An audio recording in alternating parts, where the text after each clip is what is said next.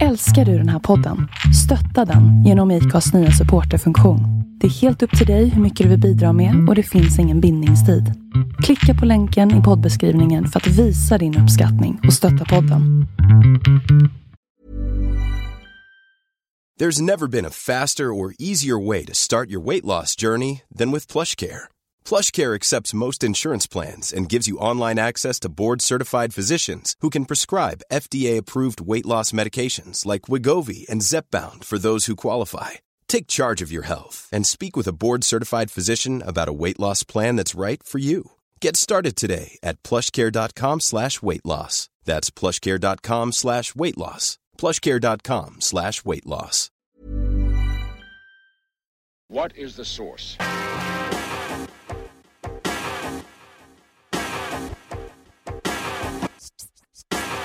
One, two, three, set it!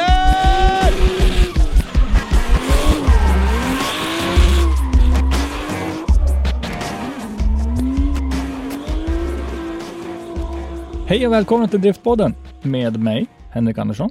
Christer Hägglund. Och Robban Strandberg. Tjena gubbar, allt bra? Ja, Ja, det är det. Åskan går här ute hos mig så att det blixtrar och dundrar, men jag hoppas att det inte hörs i min spelning i alla fall. Ja, jättefint väder. Jag tittade ut åt det håll Christer bor, ungefär två mil norr om mig. Och här skiner solen, det är jättefint väder borta hos Christer. Det ser ut som en sån här Armageddon. Det ser ut ungefär som någon scen från Sagan om ringen-grej. Det är bara liksom kol jävla svart där borta. Borta i Mordor. Eh, 35 mil neråt landet eh, så kom det exakt fyra droppar regn idag. Ja, och de, de, de fick du på det. Ja, typ. Men nytt avsnitt. Vi har lite nyheter att komma med faktiskt. Mm. Lite saker som har hänt. Ja, lite grann. Inte jättemycket. Vi ska inte hålla på och ranta lika mycket som vi gjorde förra veckan. Det vart en lång podd förra veckan. Ja, nej, idag- idag blir det lite, lite mindre. Men vi, Mm. ska vi börja med, med DMEC kanske? Ja, det känns väl så. DMEC-finalen i Tbilisi är alltså inställd.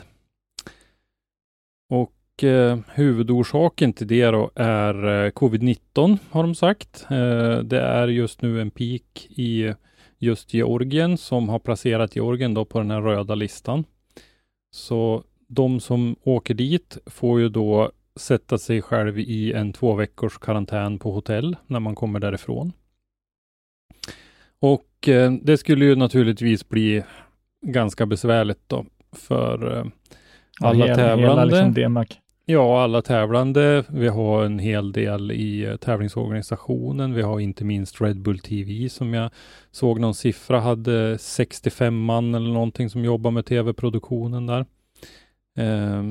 Så Och att- Red Bull skickar ju även, är det uppemot eh, tre, fyra, fem dagar före folk som börjar dra kablar Ja, och liksom ja, ja. grejer. Jag menar, det, men hur många kilometer hade de dragit nere i Riga? Var det typ två och en halv, tre kilometer? Eller Ja, mi- det var något mil kanske det till och med var. Nej, det- Och, då, ja, och, och då kör de alltså med eh, som typ sådana här mesh-routrar Mm. mm. som de bygger ut då. Nej, så att det, det är ju naturligtvis ett problem och man hade ju redan lite grann, eh, alltså det är långt till Georgien. Vi behöver ju inte, vi pratar mycket geografi i den här podden, men det är långt till Georgien. Vi, vi är alltså på borta sidan, östra sidan om Svarta havet, precis norr om Turkiet är vi och rör oss. Det är Så riktigt det är ju- långt bort. Det är riktigt långt bort, så att man räknade ju med att det skulle ta ganska många, närmare en vecka kanske, att ta sig dit. Eh, och eh, då eh, även då naturligtvis en vecka att ta sig hem och så sen då två veckor i karantän när man kommer hem. Det skulle ju vara helt ogörbart för ganska många som har eh, riktiga jobb utanför det här naturligtvis. Eh, Men, men, men sitter alltså, alltså någon, någon sate någonstans och liksom bara nej, de ska inte få köra finalen. mm. Ungefär. Eh, jag måste ju säga att jag var tveksam till det här. Det var ju många som var det, det som var tveksam till det här från början. Eh, tävlingen som sådan tror jag hade blivit hur cool som helst. Mm. Eh, där inne i stan och sådär. Och i de här länderna, eh, vi ska ju inte uttrycka oss lika olämpligt som den där eh, skidordföranden gjorde, att det är en fördel att arrangera tävlingar i i diktaturer. Men, Men, Men- men, men, det är men, en det kan, fördel. men det kan ju ha legat någonting i det han sa, Jo, åtminstone. ja, precis. Eh, de, har ju, de har ju lättare att få tillstånd till grejer om de får med sig rätt människor än vad vi har i en del demokratiska länder. Så Och fram, framförallt kan de ju göra sakerna bara liksom Mm. som de känner för då. Om det är någon som bestämmer. precis. Lite värdelöst vetande om du skulle sätta dig och köra bil, Christer, så är det 375 mil enkel Mm. resa och beräknas ta 48 timmar. precis. Och då Det åker är en du dryg vända åkare. genom både Vitryssland och Ukraina. va? Ja, ja, oh ja. Och det där var ju en av de kritiker som fanns innan, att det, är, det där är ju ett ganska oroligt område. Eh, när du åker genom Vitryssland som ju regeras av en, en, en galen diktator som ju eh, slår ner alla protester med väldigt kraftigt våld och, och sen Ukraina ligger ju faktiskt i krig med Ryssland. Nere i den här Donbassregionen som är precis norr om där Georgien ligger så att du behöver eh, igen, du behöver gå över gränsen mellan Ukraina och Ryssland. Så måste du åka genom Ryssland en liten bit och sen in i, Ukra- eller in i Georgien. Så att, som är uppgjort för massa skit alltså. ja, där går det ju inte att åka, utan det jag hörde som var en eventuellt tänkbar resväg då, så var det ju genom eh, Polen eh, ner mot Ungern och eh, Serbien och Bulgarien och så åka någon slags färja ja. över hela Svarta havet. Ja. Komma rakt västerifrån till Georgien då. Ja, att det var- 72 timmars restid kanske. Ja, det var en... eh, Nä, nästan ganska- dubbla sträckan att åka med bil faktiskt. Och sen måste du skaffa visum också. Jo, jo, men, men oddsen på att det- du och dina bilar och all utrustning ska komma fram i, i slutändan är ganska minimala skulle jag Ja, påstå. Om, om du inte har flyg har- och bara kunna köra dit. har man ju också hört pratas om lite grann att eh, det har varit lite, det har ju förekommit tips om att eh, ha med er dollar så att ni kan muta gränsvakterna. Jo, men det är väl inte bara Eh. gränsvakterna. Det lär väl inte vara... Nej, men eh, liksom när, när man får ett sånt tips så, Ja. så förstår man ju att det här är ju ett samhälle som inte fungerar riktigt på samma sätt som det vi är vana att leva i. Eh, Mm. Inget samhälle man ska liksom åka och stötta, om man säger så. Nej, kanske lite så faktiskt. Så att det har ju varit lite tveksamheter, så nu blev det ju, så jag tror ju egentligen kanske att det här med covid just i det här fallet då kom som, som, En bra ursäkt. Ja, en bra ursäkt faktiskt. För det är ingen som reagerar längre när saker blir inställda för covid. Utan eh, det, det är vi Nej, ganska det, enda, vana det enda jag reagerade på eh, eh, när DMEC går ut med Big news coming. Mm, Mm. För mig blir det liksom en positiv Ja. reaktion. precis. Mm. In, inte bara, inte wow, sad news coming, utan, ja.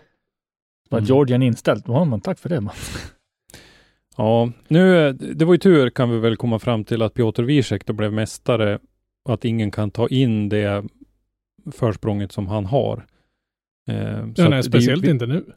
Nej, men vi, nej, men vi klar, tog, vi, ja, precis. Vi tar ju inte av eh, Conor Shanahan då i första hand möjligheten att bli mästare.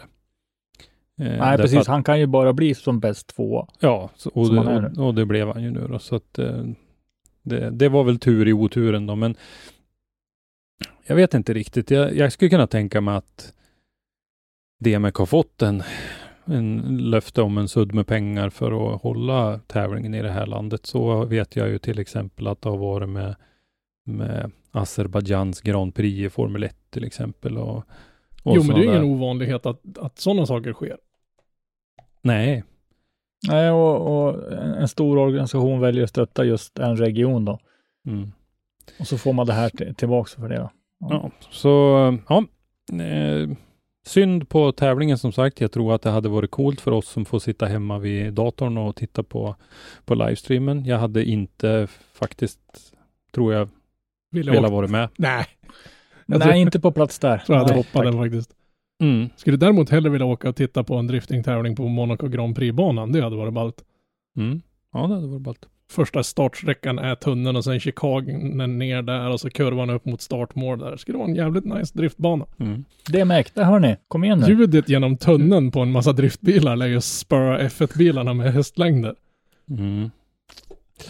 Ja, Ja, lite lätt. nej, som sagt, jag hade nog inte velat vara med. Det, jag, tyckte jag, var, jag tyckte det var spännande nog att åka till Ryssland igen när jag var till Moskva, men då läser man om sådana här, det finns någon, vad heter han då, Kapuscinski eller någonting, en journalist. Han besökte alla Sovjetrepubliker i början av 80-talet Oj, med bil. det, det är rätt hårt. Då är man rätt hård. Men ehm, Då ska Ja. man vara vän av Ryssland. precis. Nej men synd som sagt i alla fall. Så att eh, nu får vi väl se. Jag vet inte, vad hoppas ni på för DMX 2022? Eh, önsketänkande, någon eh, tävling i, i Norden. Gärna Sverige, men det lär inte hända, men, men Norden i alla fall. Mm. Sen skulle jag vilja se någon på Irland. Någon i Tyskland skulle vara jäkligt schysst. Mm. Sen vet jag inte mer vad det finns för kul ställen. Ja, Polen tycker jag ju också är, Ja, det är det, det är ett otroligt starkt fäste för dem, så att det tycker jag nog.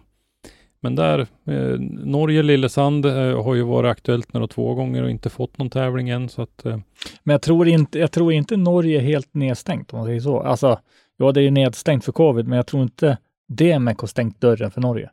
Jag menar, den, den banan, Lillesand, tycker jag är ganska tuff. Jag gillar den banan. Jag, mm. och sen, jag vet inte om man blir liksom smittad utav eh, entusiasmen hos deras kommentatorer. men, men det är liksom sjukt underhållande. Det, det är ärligt Mm. talat, DMEC och, och norska driftingserien, det vet inte fan vilken det är som är, den mest underhållande showen. DMEC såklart är ju mer spektakulärt, men att höra på de här norska kommentatorerna, alltså de skulle ju ja, kunna det, kommentera ja, det- det är färg bra. som torkar eller en schackmatch skulle vara hysteriskt roligt. jag har lite grann om det där, men jag tror vi tar det senare när vi har, vi kommer tillbaka lite grann till Norge senare, men eh, det, var, det var lite kul att se. De körde ju sina andra och tredje eh, deltävlingar nu då. Eh, Hur många kör de i serien? Är det fyra eller fem? Nej, det är slut. Det är slut. Vad fan? Och de har väl komprimerat alla serierna. Eh, mitt önsketänkande om DMX 2022, det är ju för det första en full serie, Mhm. såklart. Eh, och gärna då en skandinavisk tävling. För mig spelar det ingen roll. Den kan vara i Norge, bara vi får tillåtelse att komma dit. Eller Mm. Sverige. Eh, och gärna då, Ferropolis var väldigt häftigt. Det skulle jag vilja dit igen faktiskt. Mm. Och Riga är ju, själv, är ju självskriven antagligen. Men, eh, Ja, alltså, och med, med all rätt kan jag nog tycka faktiskt. Jag tycker det ja, men är, Riga är ju ett, ett mecka liksom. ja, det, och det är ett otroligt häftigt ställe att ha en tävling. Det är en, ett bra ställe att ha en tävling på tycker jag. Mm. Men sen också plock. Som vi inte får köra på, men Mm. Alltså det vore så häftigt att liksom ta sig dit. Ja, Mm. allvarligt håller jag på och eh, liksom inte söker info, men jag håller på liksom att klura på om man kan ta sig iväg på ett par stycken i alla fall. Mm. Jag menar, håller de sig inom, så de inte är typ så här Georgien eller, eller Jag för menar Tyskland, jag, jag, långt bort liksom. Ja, men Irland är illa nog om vi pratar om att åka Ja. dit, men eh, Jo, det blir ju, det, dit flyger man ju. Man bilar ju inte till Ja. Irland. nej. Precis. Ja, ja, men eh, det får vi se. Jag håller nog med er. Norge hoppas jag på. Jag tror inte vi får någon tävling i Sverige. Eh, Vi har... eh, Jag vet faktiskt egentligen inte om vi jobbar på att få någon heller. Det är ingenting det pratas om. Men... Har vi någon DMEC-bana i Sverige? Alltså, har vi någon bana som är så pass, vad ska man säga, Ja, spek- spektakulär? ja, det finns det väl. Mantorp till exempel. Ja, men Mantorp Park tycker jag absolut vi kan köra en DMX-tävling på. Och även då, alltså när det var Drift GP så var ju Gröndal var ju väldigt omtyckt. Mm. Just för det tekniska då. Mm. Jag tänkte Mantorp, alltså ingen gillar Menta Mantorp och så har vi varit där och tittat så många gånger. Den är ju ganska lång och svepande och inte så fruktansvärt teknisk att titta på. Nu har ju inte jag någon erfarenhet överhuvudtaget om hur tekniskt avancerad den är att lite, köra. lite, men, ja, lite Riga-stuk på den. men jag tycker samtidigt att Riga har mera Ja, det är slutknorren där gör att det blir om lite man mer... säger. Mantorp är en jättetrevlig bana men den känns lite för, för, för safe på något sätt. Jag vet inte, nu, nu ska man väl inte önska liksom att saker och ting ska vara ofarliga eller ska vara Men, men, farliga. men, Men, det skulle kunna gå, Ma- Mantorp skulle faktiskt kunna bygga eh, liknande sån. För det är ganska stort utrymme där i kurvan innan start och målrakan. mm. Du Mm. menar att man skulle ha dragit den så den är lite längre där? Ja. då? ja. ja. Jo men det Och så, skulle så kunna man funka. får så, alltså som en cirkel, precis som Riga. Så att man kör, man startar, man kör åt, åt fel håll på banan. Så man startar Mm. ute på startmålrakan och så kör man, vad blir det? Det blir en högersväng, sen blir det en vänstersväng, sen blir det en högersväng och så upp över krönet och så bort där. Fast jag Ja, tror du precis. menar rätt håll Henke, att du kör över krönet och, och höger höger genom F2-kurvan och sen gör den där loopen där i, i, i övergången mellan, eh, som de, där de delar. När Ja, de, de del, ja, precis. Ah, ja, det går ju också, va? men det går åt andra Mm. håll också om man... Mm. Alltså det finns ju Ja, nej, möjligheter. men nej, jag tror absolut att vi skulle skaka fram en bana om det finns ett intresse från DMEC att köra eh, en tävling här i Sverige. Men eh, jag tror att eh, Lillesand ligger nog betydligt bättre till att få en i nuläget i alla fall. Mm. Ska vi, eh, förresten, hur ser resultatlistan ut? Då? I DMEC? Vi har ju då Piotr och så har vi Connor. Precis. Tjena. Benediktas Chirba, eh, trea. Adam Salewski, fyra. Jack Shanahan, femma. Oliver Randalu faktiskt, Va? sexa. Han placerade sig ju Jaha. ganska bra eh, i eh, Österrike, men han var ju inte så väldigt synlig i, eh, i Riga tyckte jag.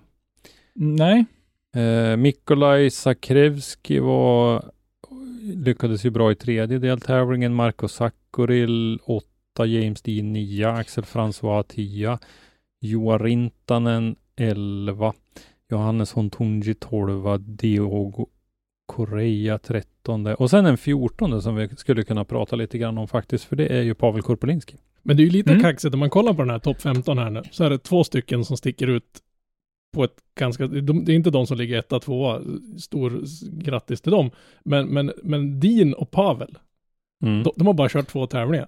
Ja, de har inga noteringar alls i de två första kolumnerna och ligger ändå 9 respektive 14. Det är, fan, otroligt det är fan starkt jobbat. Att, att Dean Ja. gör en sån sak, det har man ju på något sätt kallt räkna med. Men jag tror att numera får vi även kallt räkna med att Pavel verkligen är så jävla bra som, han är verkligen, han har bevisat att Ja. han är så bra som vi tycker att han är. Ja, och jag tror att han har fått bilen att passa sin körstil väldigt, Ja. väldigt bra. Väldigt bra. Och det var ju det där, vi, vi pratade ju lite grann om det där med, med de här Red Bull-bröderna som det är en sån otrolig hype kring liksom och det här att de ska lära sig för varje eh, åk de gör och sådär och bilar liksom. Pavel han bara kliver in och, och, och levererar direkt han och, och den här nya bilen verkar ju verkligen passa honom som hand i handske. De verkar ju ha fått till den exakt, men de har ju byggt några bilar nu. Så att han har nog kanske eh, lyckats ta reda på vad det är han gillar och vad det är han vill ha. De har ju byggt eh, Gregors Hypkis bil till Mm. exempel. Men du tror inte att det hänger lite på att, om, om vi tar Dean och Pavel som ett exempel, nu tänker jag gruppera ihop dem. Tror inte du att de två skulle producera eller leverera ganska bra om de skulle få låna varsin utav Drift Brothers Red Bull-nissarnas bilar och köra? Jag tror, Jag att de tror att- skulle, jag tror att de skulle utkvalificera dem i deras egna bilar så att säga. Ja, de är, de, är bättre förare båda två än vad Red Bull-bröderna är. Det tycker jag absolut. Eh, Mm. Men eh, Kan inte Pavel komma och tävla lite mer i Sverige? Det var länge sedan jag såg han där. Det var sjukt roligt att se han i, i det ofantliga hällregn som vi tydligen alltid har i Sundsvall här uppe. När Mm. det ska köras tävlingar. Men han är duktig oavsett. Han, Ja. han är väldigt, väldigt kompetent och väldigt, alltså jämn. vi ska försöka ta tag i Pavel och höra om han vill vara med i ett poddavsnitt. Så ska vi försöka intervjua honom lite mer om Vi har ju det här med hans bakgrund också. Han kommer ju från eh, e-sportsidan från början och eh, byggde den där BMWn och har ju kört med den och, och sen nu då satsat på ett nybygge som blev succé direkt tycker jag kan säga. F- 14 plats i det här sammanhanget är ju fantastiskt bra. Mm. Så ja, eh, det var eh, toppen där fram till 14. Sen då har vi ju Felix Lindvall på 20 plats. Det är, ju, bra. Alltså, det är ju ett helt fantastiskt resultat för en, en första prova på säsong i, i en sån här serie, där vi dessutom vet att han hade problem då, så att han kunde inte ställa upp i topp 32 batten i deltävling 3 och i deltävling 4 kvalade han inte in på grund av de här bilproblemen han fick när han körde av. Så han körde Sen- egentligen också bara två tävlingar själv. Ja, han fick ju Ja. kvalpoäng kanske fick jag. Ja, han fick det. Han fick en poäng då för att han ställde upp i kvalet, men han fick ju poäng för att han eh, eh, kvalade in på den Ja, tredje precis. deltävlingen. Så tre, tre var han ju med i elimineringen så att säga. Men det är ju Mm. Fantastiskt eh, bra och eh, tycker jag lovar fint för framtiden. Eh, sen så om vi rullar ner lite grann då så har vi eh, Linus Joensuu på eh, en 37 plats med 38 poäng. Han fick ju 35 poäng för sin insats i eh, andra deltävlingen i Greinbach. Mm. Eh, också ett godkänt resultat av Linus tycker jag. Ja, ja. Eh, ja. Christian Erlandsson eh, kvalade ju in och körde första deltävlingen i Greinbach. I övrigt så var han med och kvalade, 22 poäng. Eh, samma poäng då som Viktor också hade. Som vart 47, Christian 44 plats och Viktor 47 plats. Eh, jag är helt övertygad om att eh, varken Linus, eh, Christian eller Viktor är nöjda med det där. Naturligtvis inte. Nej. Eh, Men sen ska man också komma ihåg det, jag menar det är Europa, det är Europas elit bland Ja, det- förare, alltså det- är tuff konkurrens, men det är, det är hela tiden det här tycker jag vi kommer tillbaka till. Det är inte att de blir utslagna i kvalet. Det är inte det, utan det är hur det sker. Och samma sak när, när Christian väl hade tagit sig till eh, elimineringen där nere, så händer det någon skitsak, struntsak, något styrstag. Det var eh, liksom Det låter är alltid inte direkt någonting som som en, går som sönder. en Ja. struntsak att ett styrstag lägger av. Ja, men i, Ja, i, i sammanhanget är det ju det. Och, och vad heter det, Viktor hade otur och körde av och fick styrservoproblem och, och, och sådär.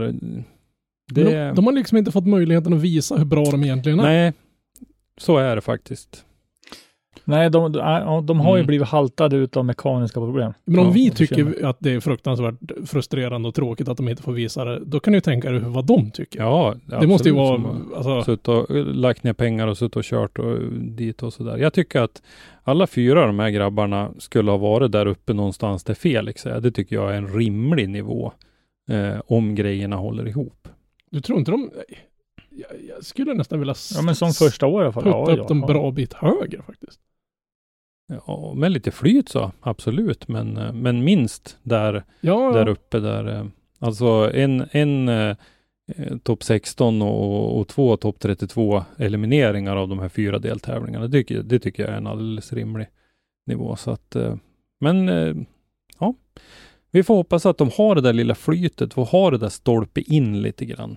Eh, Ja, för nu år. har det bara varit stolpe ut. Ja, det har det absolut varit. Men vi lämnar det nu. Men, men vad ska vi titta på helgen då? Om inte det med kom sin final, vad ska vi kolla Vad ska vi då? Ja, men Jo. vi har ju Gatubil Swedish Drift Championship. Precis. På ny, helt ny bana. Jag trodde du så här menar allvar. Va? Vad ska vi titta på helgen? Det är du helt jävla tappad karl? Ja, nej, vi är Lidköping, ny bana som sagt. Eh, Vara Motorklubb arrangerar fredag, lördag. Fredag Mm. 13 och lördag 14. Ehm, vi eh, kommer, det nämnde vi redan i förra avsnittet, att vi kommer att ha lite wildcards.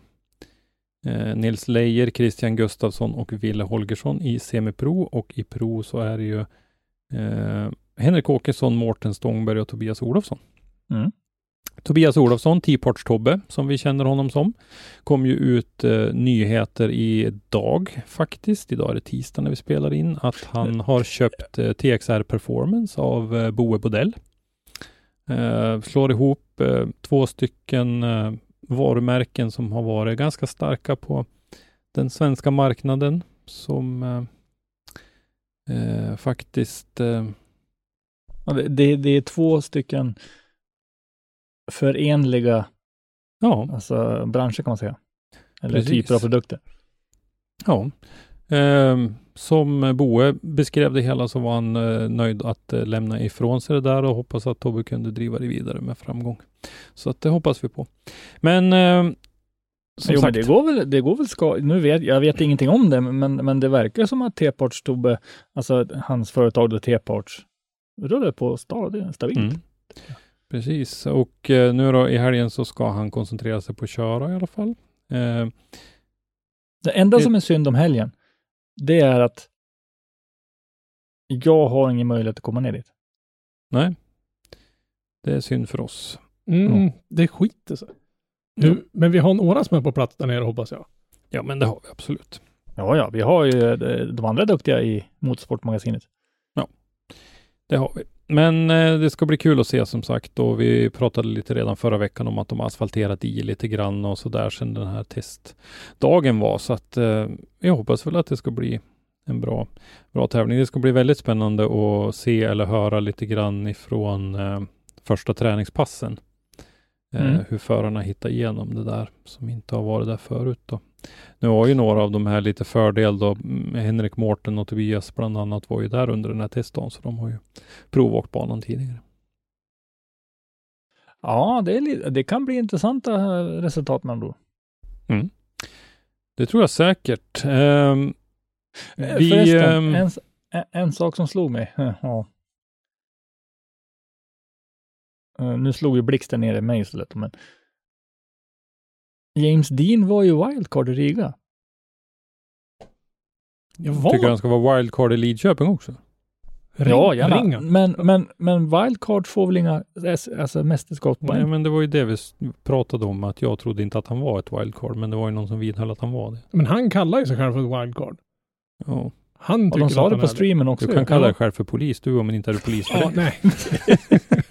Nej, jag bara Åkersjö. Nej, men eh, tydligen så var han ju med i serien i alla fall.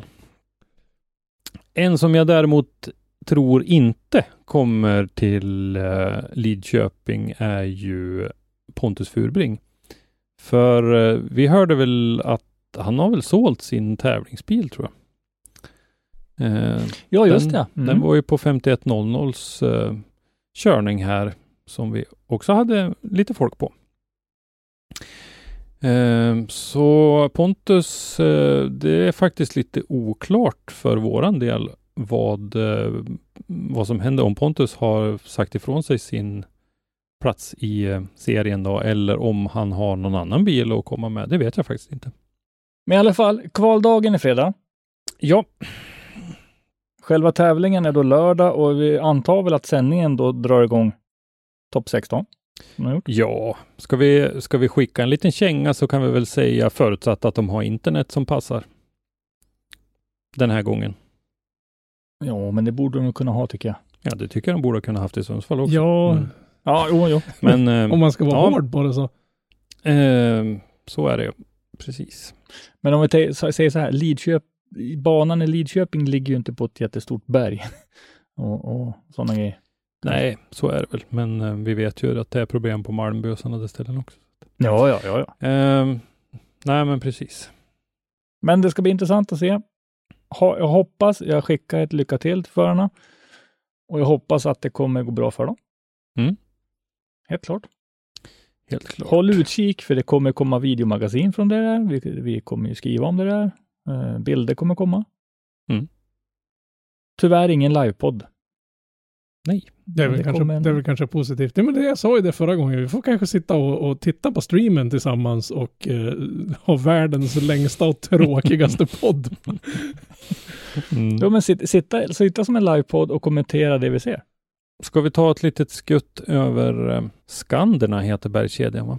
Ja, vi, vi tar ett skutt över gränsen. Vi sa ju det nyss att de har kört sin andra och tredje deltävling på Lillesand. De körde nerför backen på första, alltså på nummer två och upp för backen på nummer tre. Det blir ganska olika karaktär på de där banorna när man vänder håll. ja, verkligen. Så det är ju kul på det viset. Och jag tycker det är positivt att de gör det. Inte gör som Riga till exempel som körde exakt samma bana med zoner och allt bägge gångerna. Nej, det blir ju, alltså när, när man vänder på Lillesandsbanan dag två, då märker man ju verkligen hur tungt de har de här grabbarna som inte har tusen hästar att åka med. Det var en del, Mm. hade grymma problem att ta sig upp för den här backen på slutet. Mm. Sen är det ju fruktansvärt tråkigt att de inte fick ha publik på den här tävlingen, för det liksom Ja. höjer ju stämningen. Man såg ju, det var ju några som stod utanför och fulpublikade på andra sidan staketet, men, men det är ju, den där tävlingen är ju riktigt, riktigt spektakulär om det är fullsatta läktare där. Ja. Ja, jag, jag vill besöka Lillesand. ja, absolut. Det, det vill jag också. Eh, men Men vem eh, tog hem det då? Vad sa du? Vem var det som tog hem det? Ja, till slut så, det vart ju väldigt olika resultat. Det vart ju ett jätteoväntat resultat i deltävling två. Den första då där nere. Eh, och eh, de känner jag inte ens igen namnen på, får jag nog erkänna. Men sen i eh, deltävling tre då, så var det lite mera välkända. Eh, Marcus Furberg var med, Odd Helge Helstad var med fram i slutet och Ole Morten Davanger och lite sådana där. Så när, när det där hade, när dammet hade lagt sig lite grann så var det faktiskt Marcus Furberg från Fröja som blev eh, norsk mästare. Ja, vad grattis. Eh, mm, grattis till Marcus, jättekul. Ole Mårten Davanger tvåa. Sondre Erga trea och Odd Helge Hellstad fyra. Ole Mårten är gammal norsk mästare. Odd Helge har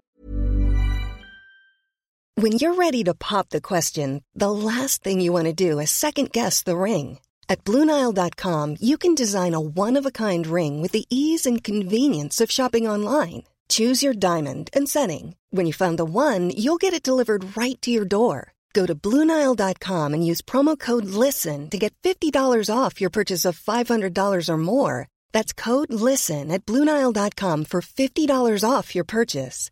Bluenile.com code LISTEN. Hey, it's Paige DeSorbo from Giggly Squad. High quality fashion without the price tag. Say hello to Quince. I'm snagging high-end essentials like cozy cashmere sweaters, sleek leather jackets, fine jewelry, and so much more. With Quince being 50 to 80% less than similar brands. And they partner with factories that prioritize safe, ethical, and responsible manufacturing. I love that. Luxury quality within reach. Go to quince.com slash style to get free shipping and 365 day returns on your next order. Quince.com slash style. Väl varit norsk mästare tror jag. Eh, Tor Arne Mm. Kvia var det ju som var eh, regerande mästare, hade problem med bilen. Eh, gjorde ju en hjälteinsats eh, hela teamet för att få bilen så att den gick att köra med överhuvudtaget till den första av de där två deltävlingarna då, men till den andra så gick det inte så då lånade han faktiskt bilen av eh, Ronny Köhler, eh, seriearrangören. S13 också. Ah, mm. Men det var väl en annan motorkoncept i den va? Så han hade ju, som det såg ut Mm. i, i, i kvalet där, hade han ju fruktansvärt svårt att hänga med. Det, det är ju Ja. klart, det, det är väl, har man åkt runt med hur mycket vrid som helst och nu måste köra på hur många, hur mycket varv som helst så är det väl en, en Ja. annan skola så att säga. Ja, det är en väldig skillnad på körstilen. Men det gick Ja. fruktansvärt fort för honom att vänja sig vid hur han skulle köra den nya bilen, för det såg man ju Jag sen. vet inte riktigt vad han har åkt till förut, men i den här eh, PS13 har han ju haft en, en V8 med Mm. kompressor i alla fall och ju, som sagt mycket vrid från, direkt från botten och sådär.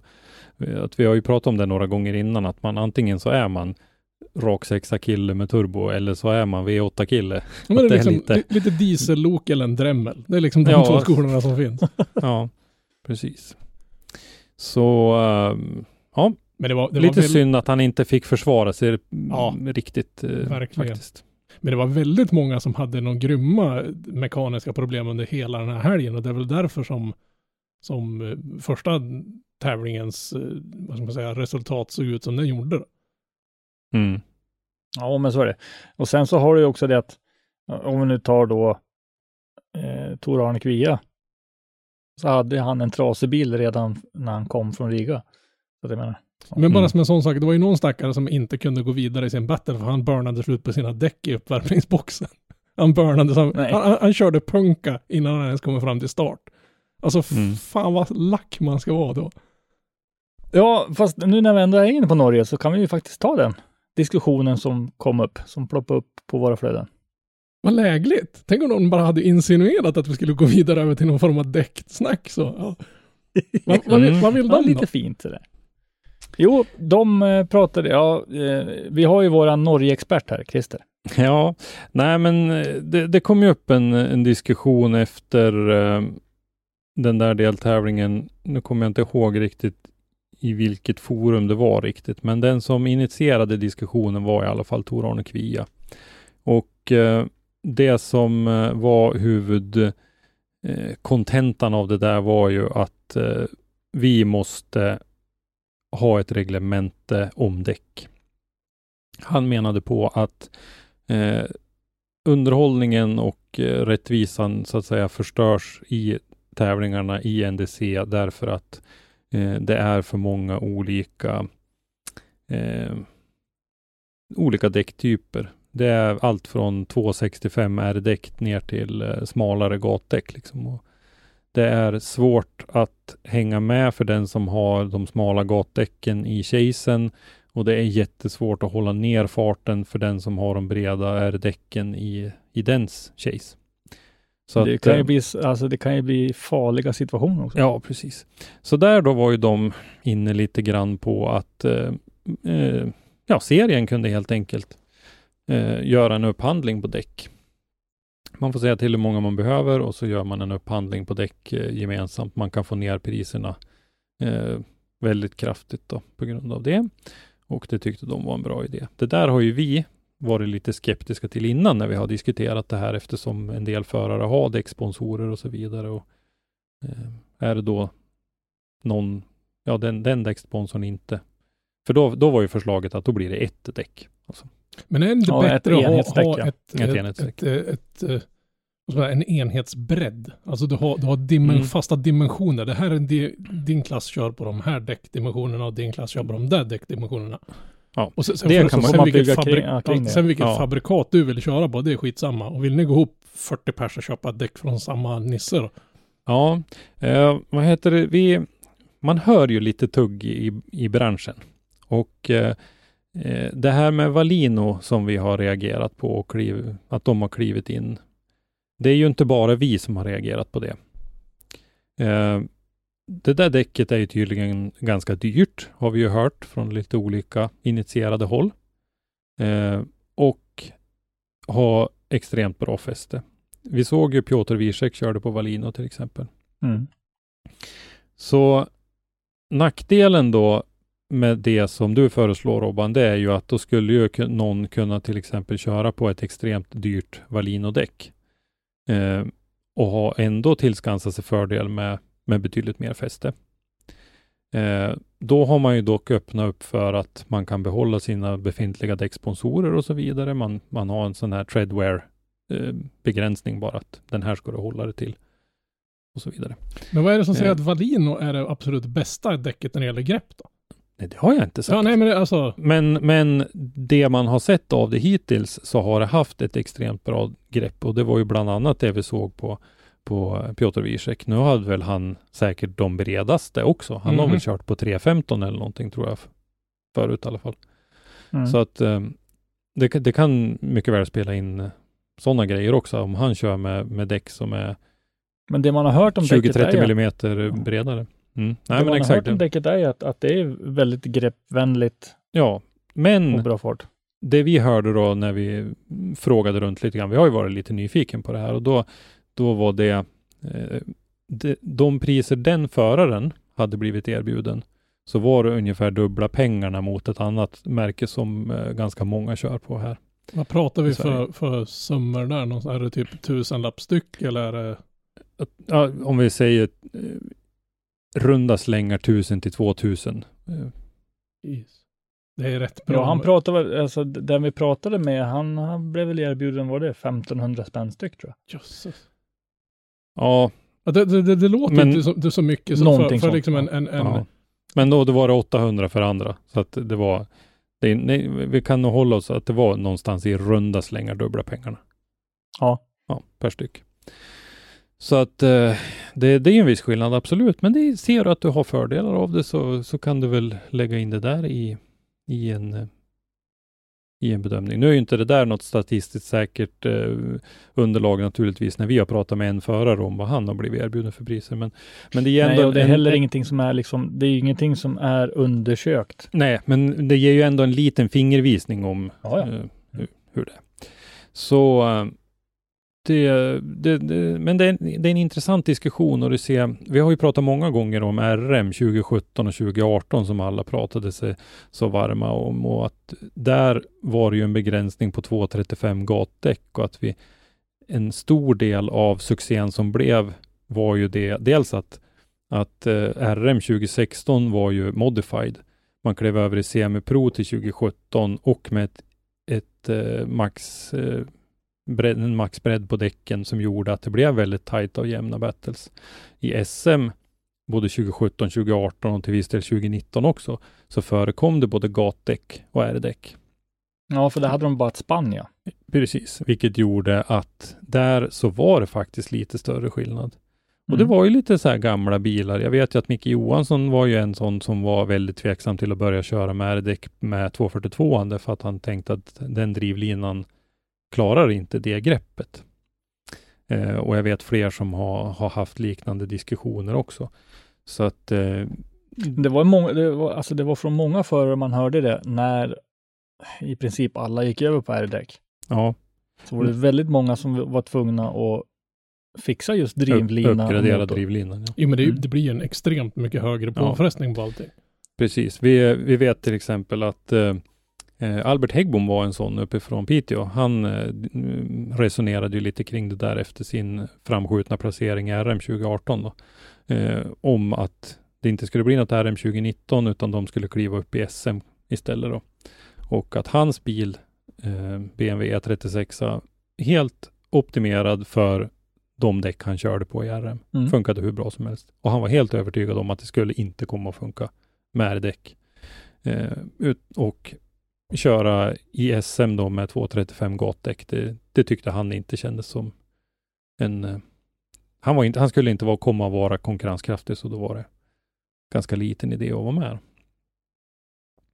Men, eh, men som sagt, det är, det är en intressant diskussion och vi ser att det diskuteras lite överallt. För vi vet ju dessutom att eh, DMEC har den här diskussionen, den har vi ju tagit upp tidigare, med ett visst antal godkända däck. Då. Och då får man ju se eh, om de här Valino-däcken blir med där eller om man liksom, jag har ju svårt att se att man ska kunna neka dem om de vill klassa in dem och, man, och de är tillgängliga för alla. Så. Men om, om man ser det så här då, även om du har en däcksponsor av, av Nisses däck i Bräcke, så, så kanske det blir helt sonika billigare ändå för dig. Ja, fast köpa frågan är ju om det är Nisses- enhetsdäck. Så Jag för- tror för inte det, att det är Nisses däck i Bräcke som, utan det är ju kanske om vi tar Linus och Viktor som exempel Mm. då, som har Secnova Sweden, däckmärket, inte däckleverantören utan däckmärket som sponsor. Eh, så har jag ju svårt att tro att, att Marcus eh, Siverstedt där skulle vara så intresserad av att eh, de far och tävlar på ja, när de Vänta, är- kanske hela, se, hela svenska serien kanske köper Secnova, det vet man inte. Menar, alltså, jag, jag Ja, men att precis, men, men då om- är det ju om du har då en det ju- mindre däcksponsor så kanske det likt förbaskat blir billigare för dig som förare att du köper in Ja. däck gemensamt till serien. Så Ja. du, du, du kanske får ner de här, låt säga att du ligger på 800 pengar plus för ett däck idag. Du kanske med den jättemängden däck som den, någon leverantör kommer att leverera kanske kommer ner en bit under en 500 per däck. Mm. Och det är frågan om Ja. du kan köpa däck tack vare dina sponsorer billigare än så. Mm. Så det, det finns ju liksom både för och nackdelar med att ha ett enhetsdäck rent u, u, från förarnas sida också. Absolut. Ur, ur Eh, rent tävlingsmässigt så blir det ju jämnare. För då är ju inte däcken längre en faktor i tävlandet. Och det är ju jättemånga andra motorsporter som också har enhetsdäck. Så det är ingen ny idé det där.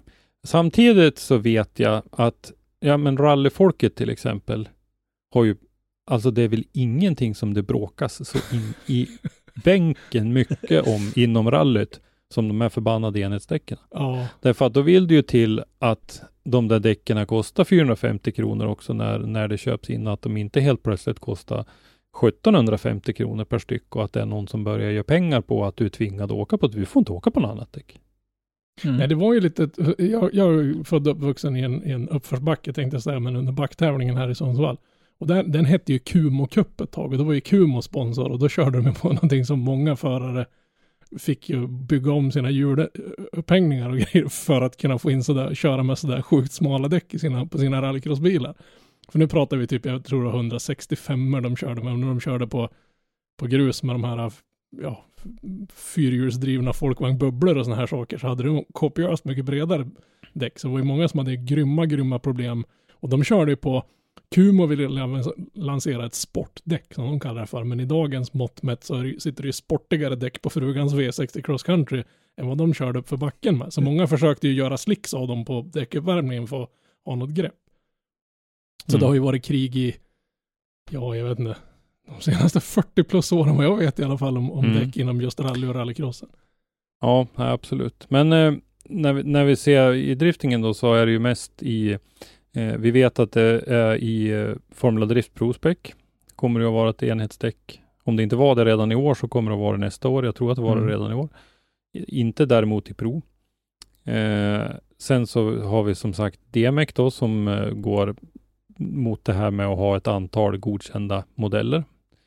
Eh, och så nu då den här norska däckdiskussionen. Nu ska vi ju säga det att det här är ju ett antal förare som diskuterar det här. Det är ju ingenting ifrån, ifrån seriens sida att det kommer att genomföras någonting sånt här. Men, men Nej, eh, utan frågan har ju väckts av förarna. För Ja, precis. För att det är ett problem att däckmaterialet är för o, ojämnt olika. Så att eh, det, det där är en... Jag, jag är lite emot att tvinga alla att köra på exakt samma däck. Eh, Jag tycker att det känns lite som... Det var ju någon som kallade en svensk politiker som kallade Norge för den sista Sovjetstaten.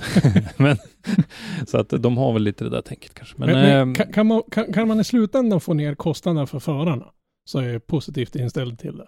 Så att det inte är någon som, som du säger, sitter och tjänar en hacka, utan det kommer att bli billigare för Mm. förarna att hålla på. Det vill säga Ja, att det är ingen fler- profitering. Nej. Ja, det är precis. fler förare som kommer att ha möjligheten att ta steget upp för att däckkostnaden kommer inte att vara en lika stor faktor kanske. Man får ner priserna på det. Men risken är ju som du säger Christer, att det kommer ju sluta med att någon tjänar fett med deg på det här. mm, Och då är serien Det- låst vid något enhetsdäck.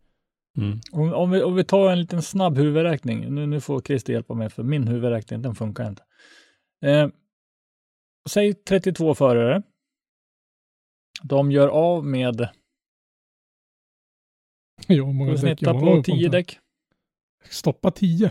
Nej, 20. 20. kanske. Ja, 20 däck gånger 32. 640 däck. Och fem deltävlingar. Gånger då, hur många deltävlingar? Fem. Tre- Ja. 3200 däck ish säger vi då. Säger vi 3 500 däck då. I, om vi pratar svensk deltävling. Ja. Eller Ja. svensk. Ja. Så kommer man då Ehm. alltså till en, en, en generalimport eller till alltså, Nisses däck i bäck. däcktillverkaren direkt. Mm. Så kan man nog få ganska bra priser. På en sån grej. Ja, ja men eh, absolut. Helt klart. Eh, vi pratar ju containrar. Jag vill Mm. inte lasta ur dem i alla fall. Nej, eh, 1920 och ett par tusen däck per, eh, per tävlande om vi tittar i Norge då, där de har kört tre deltävlingar nu de här senaste två åren. Ehm, ja, intressant fråga. Jag tycker vi fortsätter att följa den där diskussionen och se Ja, ja. vad, och, ehm, kanske en fråga vi kan lyssna lite grann med, med de svenska förarna som, eh, som inte har så att säga någon däcksponsor, något däckmärke som sponsor, utan eh, vad de tycker om det. Men jag säger man att, att man får ner priserna till, till runt en 500 så är det 1,7 miljoner lite drygt pengar i däck. Mm. Men då är det också då, ska du betala det i förskott eller ska någon ligga ute med de där pengarna och så är det någon som inte kör klart serien, alla däck blir inte utplockade, vem ska stå för den biten? Och, Oj, ja. Mm. Mhm. så att, eh, Och, det, och tar man inte hem det här i ett svep, hur kommer det att bli om, de, om det den finns bara däck? blir försenad? Ja, precis. Om det inte finns däck till deltävling 3. Mm. Mm. Nej. Men eh, det finns... nu, nu ska vi inte måla fan på väggen som Nej, heter. det ska vi väl inte göra, men, Nej, men eh, om vi vi kan väl vara hur- överens om att det finns utmaningar med Hur, det här. hur leveranser och saker har skett den senaste tiden i de här i världen generellt och det problemet att, att det var jättesvårt att få tag i däck bara i största allmänhet. Nej, så är det ju. Och vi vet ju att eh, när vi pratade då med, med eh, eh, när vi höll på och rörde oss i det här, rörde om i det här däckfrågan så att säga, så var det ju också snack om att ett av de här stora däckmärkena, eh, eller ett av de här däckmärkena vi har pratat om, då hade ju drabbats av extremt mycket högre fraktkostnader än vad det var sagt från början. Så att det vart ett annat pris per däck på grund av att fraktkostnaden var betydligt högre än vad en överenskommet. Man kanske kan välja en, en däckleverantör som inte behöver transportera sina däck genom Suezkanalen. Kanske en tanke. Ja. Ja, var, var det inte någonting att det skulle ha kostat typ ja, 30 fast det blev 130? Ja, men det är, Ja, det, men- det är hur mycket saker som helst som har blivit chockhöjt i år. Det är liksom Ja, inte ens nej, men det roligt. kan nog, Men hur, jag kommer inte ihåg några siffror. om, om vi Mm. bara snöar lite vidare på det här. Hur, hur skulle det vara om det var en däckfirma? Alltså, ta Kloma exempelvis då, eftersom de är Mm. på tapeten i den här sporten. Men om de vart huvudleverantör för däck och då, de lär ju ha fler än ett däckmärke, antar jag. Jag har ingen aning. Mm. Om, om, men om, om, om man skulle gå så, så att det inte är typ Valino till exempel som är ett specifikt däckfabrikat, utan det är en en däckfirma. En leverantör om, bara, Om, man Chroma eller Däckia eller vem, om Nisse Bräcke flyttar och öppnar en filial i Östersund också då. Så har han två butiker. Nej men, men, men om, om en sån skulle le- kliva in och vara så att du får bara köra med däck som är från seriesponsorn köpt så att säga. Mm. Då, då- öppnas ju möjligheten för flera olika typer av däck. Men förutsatt att då du får en viss procentsats i rabatt. Eftersom du kör i serien så däck som i vanliga fall kostar en tusenlapp kanske kostar från 800 eller från 500 till 800 kronor beroende på vilket däck du väljer. Ja, det skulle bara, bara, en, bara en spekulation så att säga. Så Mm. man inte liksom snöar in på alternativet att det bara är ett specifikt däckfabrikat du får köra på. Mm. Nu, nu, Ja, nu, men- nu låter det äh. nästan som att det är en, en sure thing i Sverige att, att vi ska minsann köra på enhetsdäck här, men det här är bara Nej. sn- snillen Nej, spekulerar. det har inte ens varit någon diskussion om det nej, nej, nej. i, i Sverige. Så att, Ja, Lite Det har vi har- säkert snackat. Jag, Ja, har inte fattat alltså, varför det går inte var... f- fler förare ihop och köper ett däck tillsammans? Fast det lär de ju kanske göra. Mm. Men det var snack om det lite grann och det var speciellt då när RM eh, var så framgångsrikt så att säga, mm. populärt. Eh, och det, då lyfte man ju fram den där biten och att då, det var ju faktiskt ett litet problem i SM då, då att det var både gatdäck och R-däck. Men eh, eh, det har varit ganska tyst om det eh, sedan dess. Men eh, det, det förs lite diskussioner om det. Inte lika aktivt som det görs dock i FD, DMEC och, och norska serien faktiskt. Ja, men medan vi ändå nu är ute i, utomlands och, och flappar runt eh, så kan vi ju faktiskt ta då diskussionen kring en match vi, i alla fall vi som tittade och, och chattade, hade väldiga frågetecken om. Ja, eh, apropå däck så var det faktiskt eh, Victor Joensus battle mot Jack Shanahan. Eh, vi kommer tillbaka lite grann till DMEC nu. Då. Eh, det var så här att eh, Marcus Siverstedt, som ju driver 59 North Wheels och eh, importerar Secnova-däck, eh, tyckte att det här skulle vi eh, reda ut lite mer. Så han hade faktiskt kontakt med ingen mindre än Kevin O'Connell, som ju är huvudbedömare i eh, Coolt. Formula eller i eh, DMEC. Och frågade lite grann om det här.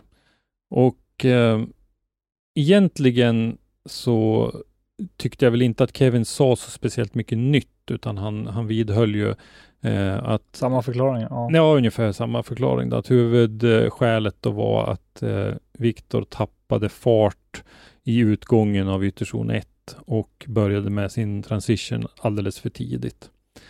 Eh, och eh, i, enligt deras åsikter så hade det inte, det hade aldrig varit någon kontakt om man hade varit eh, Nej, om, om det inte hade varit kontakt så hade han aldrig nått fram till ytterzon 2. Eh, och att det då var ju helt omöjligt för eh, Jack att förvänta sig det. Så, Mm, så det blev ju en sån här unchaseable lead. ja, Ja. precis. Och det är ju det han sa även i, i, i direktsändningen då. Jag,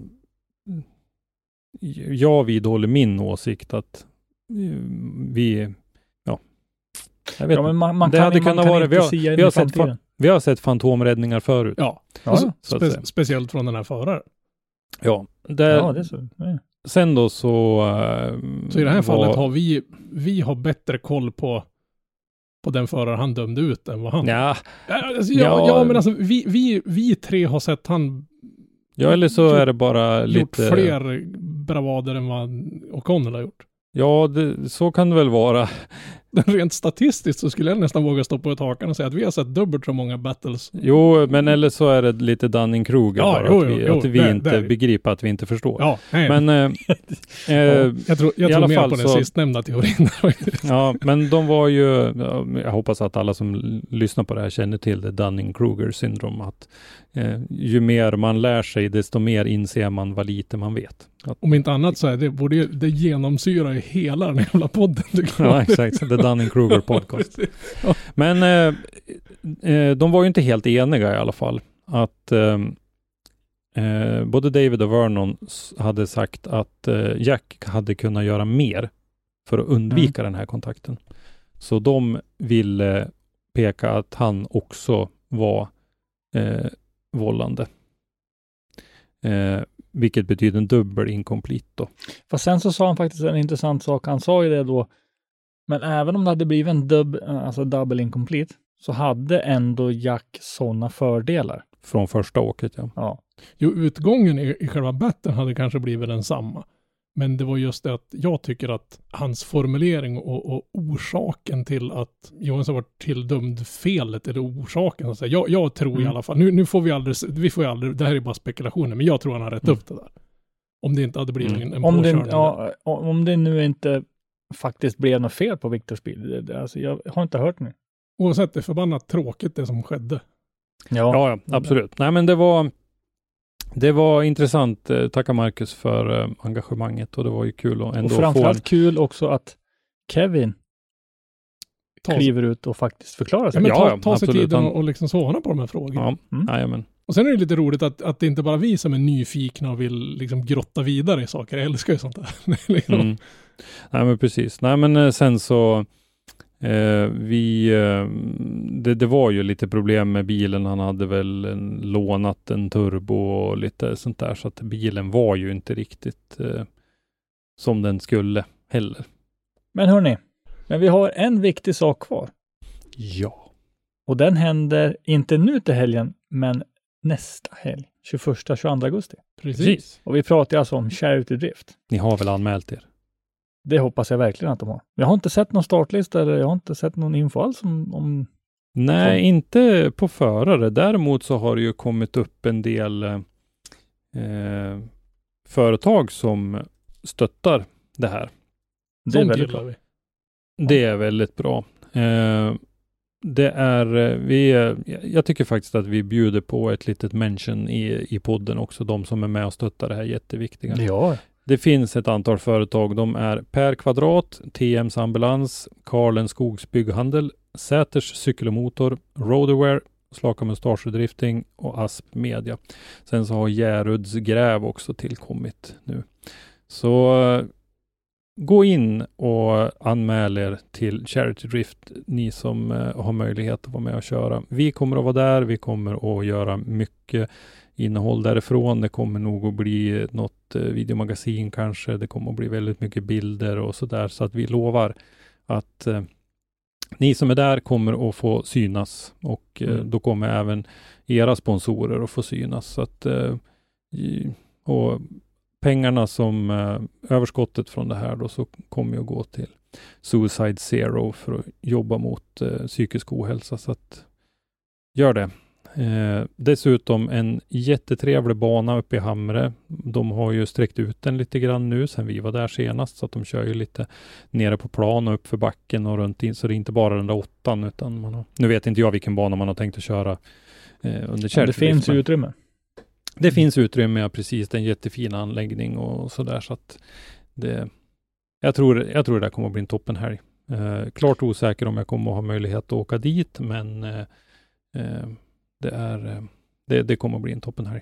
Det är jag helt övertygad om. Och se- sen så lär vi ju också ge ut en, en, alltså en shout-out till de som har gjort eventet möjligt. Precis. Är Caroline Andersson, Kristoffer Holm, Långe Micke Andersson och några till. Men det är väldigt, väldigt bra gjort utav dem. Jag Ja, hoppas att det här får fortsätta. det är det absolut. Eh, vi vet att eh, eh, Caroline Andersson har ju eh, haft en, en hel del att göra eh, med andra grejer. De har ju brottas ju fortfarande med det här problemet i Hultsfred naturligtvis. Vi har ju inte glömt Mm. bort det där ärendet med deras bana heller naturligtvis. Eh, hon är engagerad i, i eh, Swedish Drift Championship också, så att eh, hon, hon är en person som har följt upp. Eh, så att eh, gör det. Gå in och anmäl er och så kommer ni att få synas i våra kanaler och, och så där också. Helt klart, ni kan ju faktiskt följa oss på Facebook och Instagram. Där vi heter bara Motorsportmagasinet. Ni kan ju även följa då Driftpodden som också finns på Facebook och Instagram. Vi är ju sammansvetsade men ändå inte lite grann. Missa heller inte att vi finns på Youtube. Där då våra videomagasin också kommer ut. Har ni någonting att tillägga grabbar? Nej. Det här vart som vanligt sjukt långt. det, det fanns liksom... Det är ju halva tiden mot förra gången. Jo men i morse när vi satt och kollade så här, Åh, vad ska vi prata om i podden idag? Bara, äh, det finns inget. Nej men det blir säkert någon halvtimme, 20 minuter podd. vi är rätt duktiga på att prata om absolut fuck all. Mm. Ja, men alltså, alltså, vi vill ju bjuda på oss till våra kära lyssnare. Ja, men driftingsporten är en så pass intressant sport så det finns ju liksom hela tiden, även om det inte händer något så finns det saker att diskutera. Ja, ja, ja. Och driftingen är så pass ung så att alltså, den utvecklas ju fortfarande. Men den är inte på långa vägar färdig. Nej, nej, nej. Och med det så säger vi bara vi hörs nästa gång. Ha det bra. Hej då. Hej då! Tack för att du har lyssnat. Lyssna gärna på våra tidigare avsnitt och glöm inte att ge oss betyg i din podcastapp. Har du ett ämne eller en gäst som du vill att vi tar med i Driftpodden så skicka oss ett meddelande på Driftpoddens eller Motorsportmagasinets sociala medier. Eller skicka ett mejl till oss på driftpodden gmail.com. I dagens avsnitt har du hört Henrik Andersson, Christer Hägglund och Robban Strandberg. Ljudpåläggning och slutmix Robban Strandberg. Driftpodden produceras i samarbete med Motorsportmagasinet och produktionsåret var 2020.